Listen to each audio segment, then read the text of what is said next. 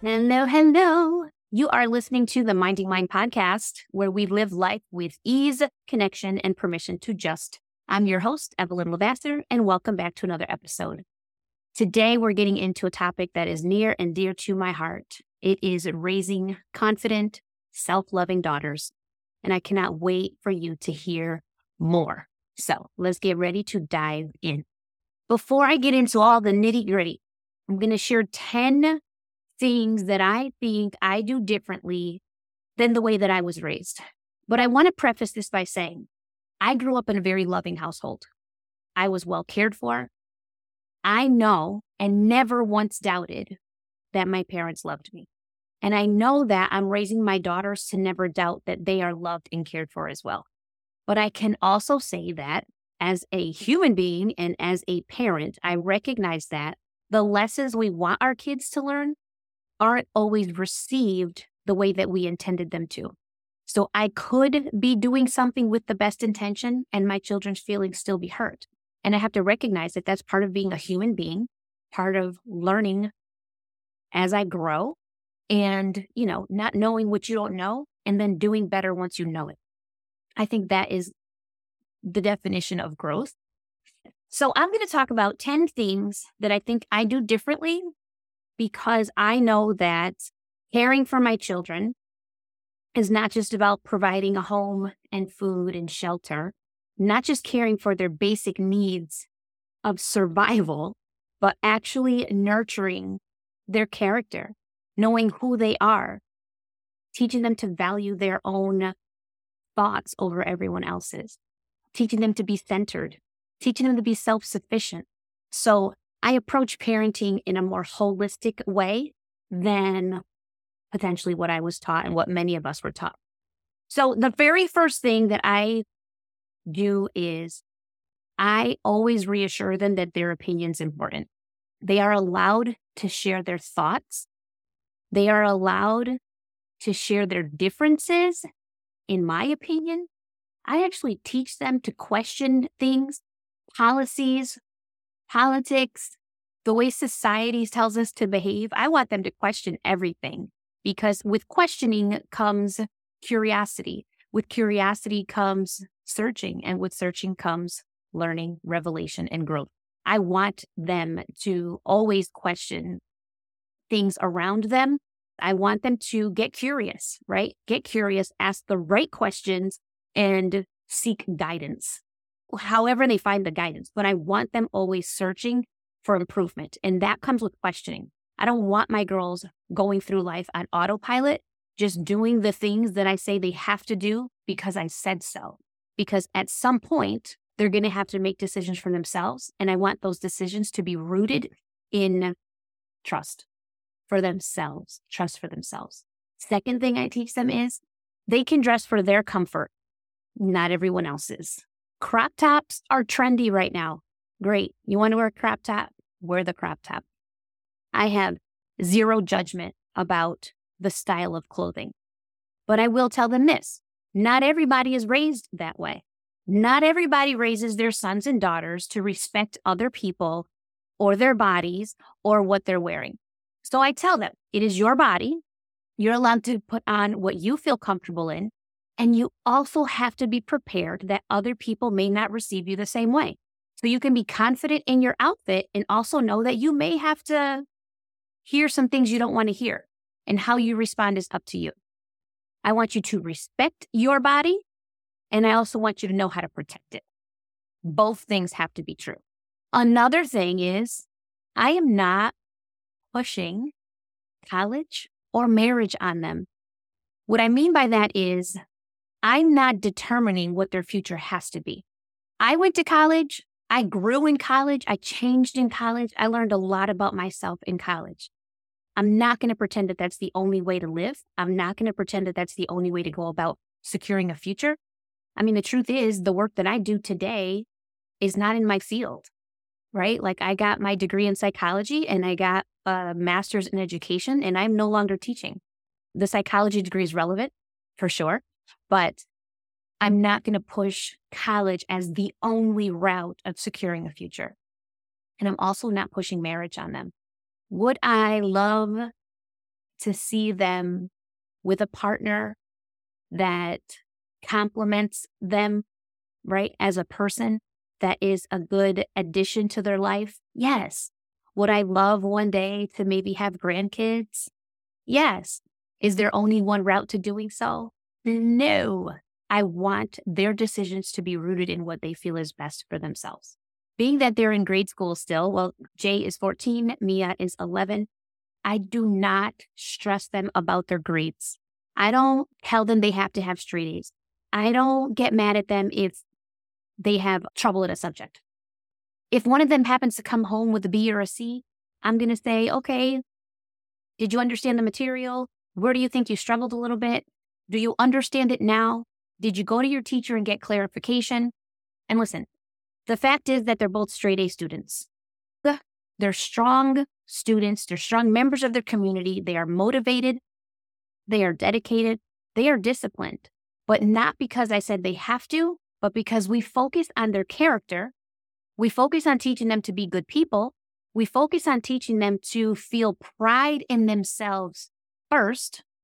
So therefore, they act accordingly. Their grades are great, but I am not ever going to make them feel judged by them or make them feel that they have to seek that type of validation. Good grades don't make you a good person, period. The next thing that I do is I have very in depth conversations with them about everything. Obviously, age appropriate. Let's not get crazy here. Age appropriate, in depth conversations. I ask a lot about their opinion. I go dig deep into their thought and how they got those thoughts. And I let them see that there are layers, layers to what we feel. But also, we don't talk about other people. I don't talk to them about women. I don't talk to them about their bodies. I don't talk to them about clothing. Like, I, I wish more people could understand the way we teach our kids to judge other people and also walk around feeling judged. When you say something like someone's hair or clothing or piercings are weird, or you say that their clothes look nasty, or you say that they look trashy, or you sexualize an outfit, right? You're teaching your kid to not only judge other people, but to feel judged all the time whenever they put their clothes on. I will never talk about a woman's outfit I will never talk about a woman's body, whether it be larger or smaller. I don't care. I don't care. What I want is to be surrounded by people who share my energy, who share my values, and who respect other people the same way that I do. And if I want that for me, I want that for my girls. I don't want them turning around and telling me somebody's weird. I don't want them coming and talking to me about somebody's outfit. Mind your business. Mind your business. Their clothes, their choice. Their body, their choice. Their hair, their choice. They get to do whatever they want with their body. And your only job is to worry about you.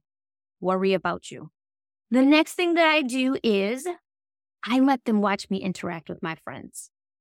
When we were younger, there was a lot of conversation around kids should be seen, not heard you know, uh, you didn't interact with adult conversation. And listen, I still feel some of that is true. If conversation is too mature for my kids, I don't have it in front of them. I do not involve them in things that I don't think that they're ready to process mentally and emotionally. So if my kids walk in a room and we're having a conversation that I don't think is appropriate for them, I will just turn and say two words to them adult conversation and they know to leave the room. Otherwise, when I'm having conversation with my friends, I let them listen because I want them to hear how people interact with each other in a positive way. I want them to hear what friendship sounds like. I want them to hear what support, elevation, and growth sound like. I want them to watch it in real time. I love how my daughters talk about how they feel when I am talking with my friends, when I'm hanging out with my friends, because my friends respect them in the same way. They ask them about school. They ask them about their friends. They ask them about their sports and dance and all the other things that they do. And also, they make sure to always focus on who they are and how they feel. My friends are a reflection of me, right? And I want my daughters to know too that they can surround themselves with people who look at them that way too and want them to rise. I want my girls to be surrounded by people that want the best for them and that will do things and act in ways that lift them up, right? I don't want them surrounded by people who talk about other people and make fun of other people and crack on women and talk about women's bodies and obsess about weight and all the parts of us that are not relevant to our character. I don't want that for my girls. So I let them watch me live. I let them watch me in action. I let them watch me lift other people up, compliment them, reach out to my friends and tell them that I love them. I want them to witness true friendship, growth, and elevation. And they don't get to do that by me saying, Go to your room. You're not supposed to be heard. Another thing is, I teach them to focus on their opinion first, their gut instinct. Just an example my daughter was going through something. And when we talked about it, she said, Mommy, what would you do? What should I do? And I wanted to just jump in and tell her all the things I would do to fix this problem, but I stopped myself because I don't want her living her life questioning what would mommy do. I want her to feel out her gut instinct first and then talk to me after, right? I want her to know that no matter what decision she makes in her life, it has to feel good to her first. My opinion is irrelevant when it comes to making decisions for her life, right? My daughter is not a mini version of me. She is her own person. Therefore, I have to drop my ego a little bit. I have to tell myself, Evelyn, it's not about you. Back up and teach her to trust herself. Will I guide her when she wants guidance? Yes. Will I give her my opinion after? Yes. But first, I want to know what she thinks, what she feels, what's making her come to that conclusion, and then we can chat about what I think. Her gut instinct has to come before my opinion or anyone else's. Literally, that is the foundation of her being able to trust her body for the rest of her life. This one has to do with food.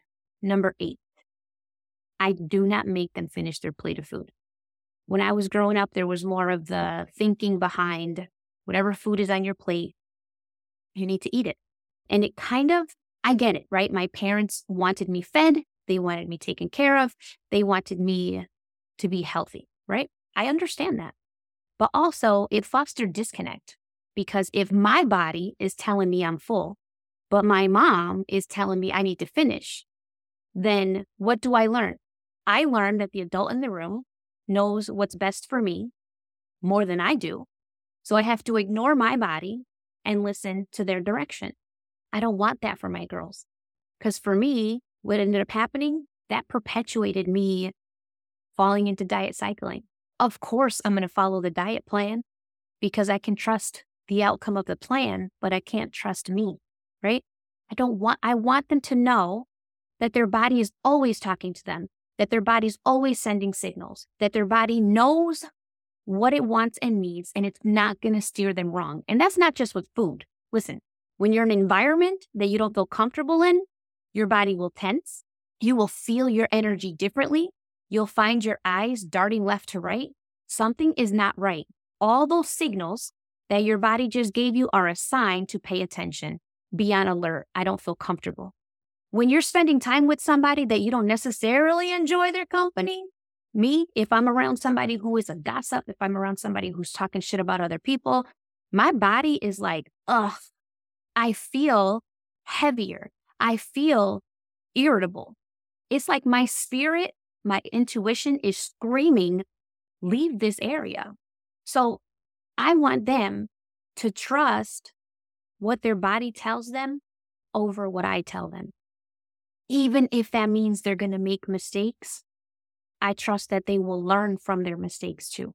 I have faith in who they are over who I tell them to be, if that makes sense. This one may be a little bit confusing for people, but this number nine, let me tell you something. When my kids do something great, which is often, right? I'm biased. They're pretty great children. When they have a huge accomplishment, it's so natural to run and want to scream, I'm so proud of mm. you. But I stop myself now. I don't start any conversation after an accomplishment with, I'm so proud of you. Because what I'm learning is that telling them I'm proud of them first teaches them to seek outward validation. They will always need to feel that the other person is proud of them to feel good about themselves. So I change the narrative. When my daughters do something great, I ask them, How do you feel right now? What are you thinking? Like, how hard did you work to get here? Right? Like, how hard did you work to do this thing? How do you feel right now? And then after they tell me about it, I say, I'm so proud of you too. I'm proud of you too. And I love that you're proud of yourself. I'm going to give an example. So, Mia had been practicing these straight leg dances. And I mean, listen, I, I don't really know a whole lot about dance other than watching them in their element. But straight legs are basically where your body is turning and one leg is essentially taking charge of spinning you, right? So you just keep going and keep going with one leg out. And she'd been practicing for months and she was like, I just can't get it. And she was so frustrated and irritated. And I could see her like kind of give up and then go back and try again and kind of give up and then go try again. And the recital came last year and they're doing their dance. We see everybody in the midst of their dance and then all the girls drop and Mia is center stage. And that girl did her straight legs on stage. The crowd went bananas. And by the crowd, I mean her mother and father. I'm screaming, right? So after they get off stage, I run to go meet her and she's like beaming, smiling. And she's like, You didn't know I could do that. And I'm like, Oh my gosh, I didn't think that you mastered those. I didn't know you even did that. How do you feel right now? How do you feel? And she's screaming, That was so cool. I worked so hard and I wanted to surprise you. And I surprised myself too. And I hugged her and we jumped up and down. And then I said, I am so proud of you too. I'm so proud of you for your hard work. And I'm so proud of you just looking at your face and seeing how proud you are of yourself. That makes me happy. And I loved that you worked hard at something and proved to yourself that you could do it. See, the difference is if I just went to her and said, Yay, I'm so proud of you, then she's always going to just want that feeling of mommy feels good about what I'm doing. I want her to feel good about herself first. Same thing with Jaden. Jaden gets in the pool and she's swimming. I don't even know how to swim. Y'all, I can't even float, okay? And this girl is out there doing things that kind of blow my mind. And as a freshman, she's doing like, she's doing some incredible stuff in that pool. After her meets, even after the finals that they just had, my very first question is How do you feel? What do you think? Where did you surprise yourself? Where did you do something that you didn't think you could do that all of a sudden you just did? We talk, and then I tell her I'm proud of her. They have to feel it for themselves first. That's my motto. And the very last thing is I ask them for grace, meaning I don't try to approach parenting in a way that makes it seem like I have all the answers and that I always get it right and that I always know best, because that is not true. The truth is, being a parent has taught me more about myself and love and relationships than potentially any other thing that's ever happened in my life. Being a parent is constantly teaching me how to be a person, right? So when I say I ask them for grace, I have conversations with them and I explain that I have gone through life, right? When people say things like, you're 14 years old and I was a 14 year old once, so I know what you're doing. Listen, that's right. I was a 14 year old once but I never raised a 14 year old before. So raising a 14 year old daughter is way different than being the 14 year old daughter. So I ask them for grace. I tell my girls, whatever you're going through for the first time, I'm watching you go through it for the first time too. Your first is my first. Give me grace. I'm going to make mistakes. I'm going to get it wrong. I'm going to do things that might hurt your feelings. And I want you to know that it's never on purpose. It is never intentional. Always want what's best for you. I always want you to feel good about yourself. I always want you to feel loved and connected and cared for and valued. I always want you to know that in this house, all you have to do is be you. I don't need you to be perfect. I don't need you to be, I don't need you to be anything that you think you need to be. You just have to be you. That's always going to be enough. Always enough. Just be you. Be comfortable. Be gentle with yourself. I never want them to try to live up to my expectations. I want them to know that they were born whole. They are born with the ability to impact other people from a place of being connected with themselves. I think that the most I think that the most impactful people in society, in our lives, in my life, are the ones that are most deeply connected to themselves and have strong footing in their own identity, right? And that's what I want for my girls.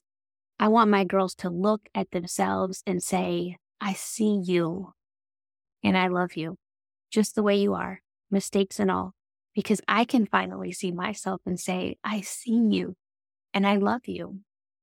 And you're not going to get it right all the time. And that is totally fine. That is called life and that is called growth. So I say all this to say, I definitely grew up feeling loved and taken care of, but it took me a long time to learn that my opinion was valuable, that my voice was powerful, and that I was worthy. I was worthy of every ounce of love just by being me.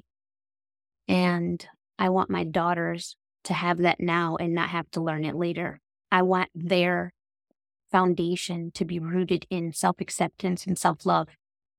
And the only way to do that is for me to be a living, breathing example of that for them so that they can choose their own path instead of choosing what I think is best for them.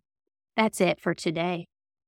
Our confident, self loving daughters are going to come from confident, self loving women first. So thank you for joining me today and tuning into another episode of Minding Mine. Remember, if this episode resonated with you, you can comment, rate, or subscribe. Your feedback means the world to me. And until next time, I want you to go live your life on your terms and mind your business. We'll catch you in the next episode.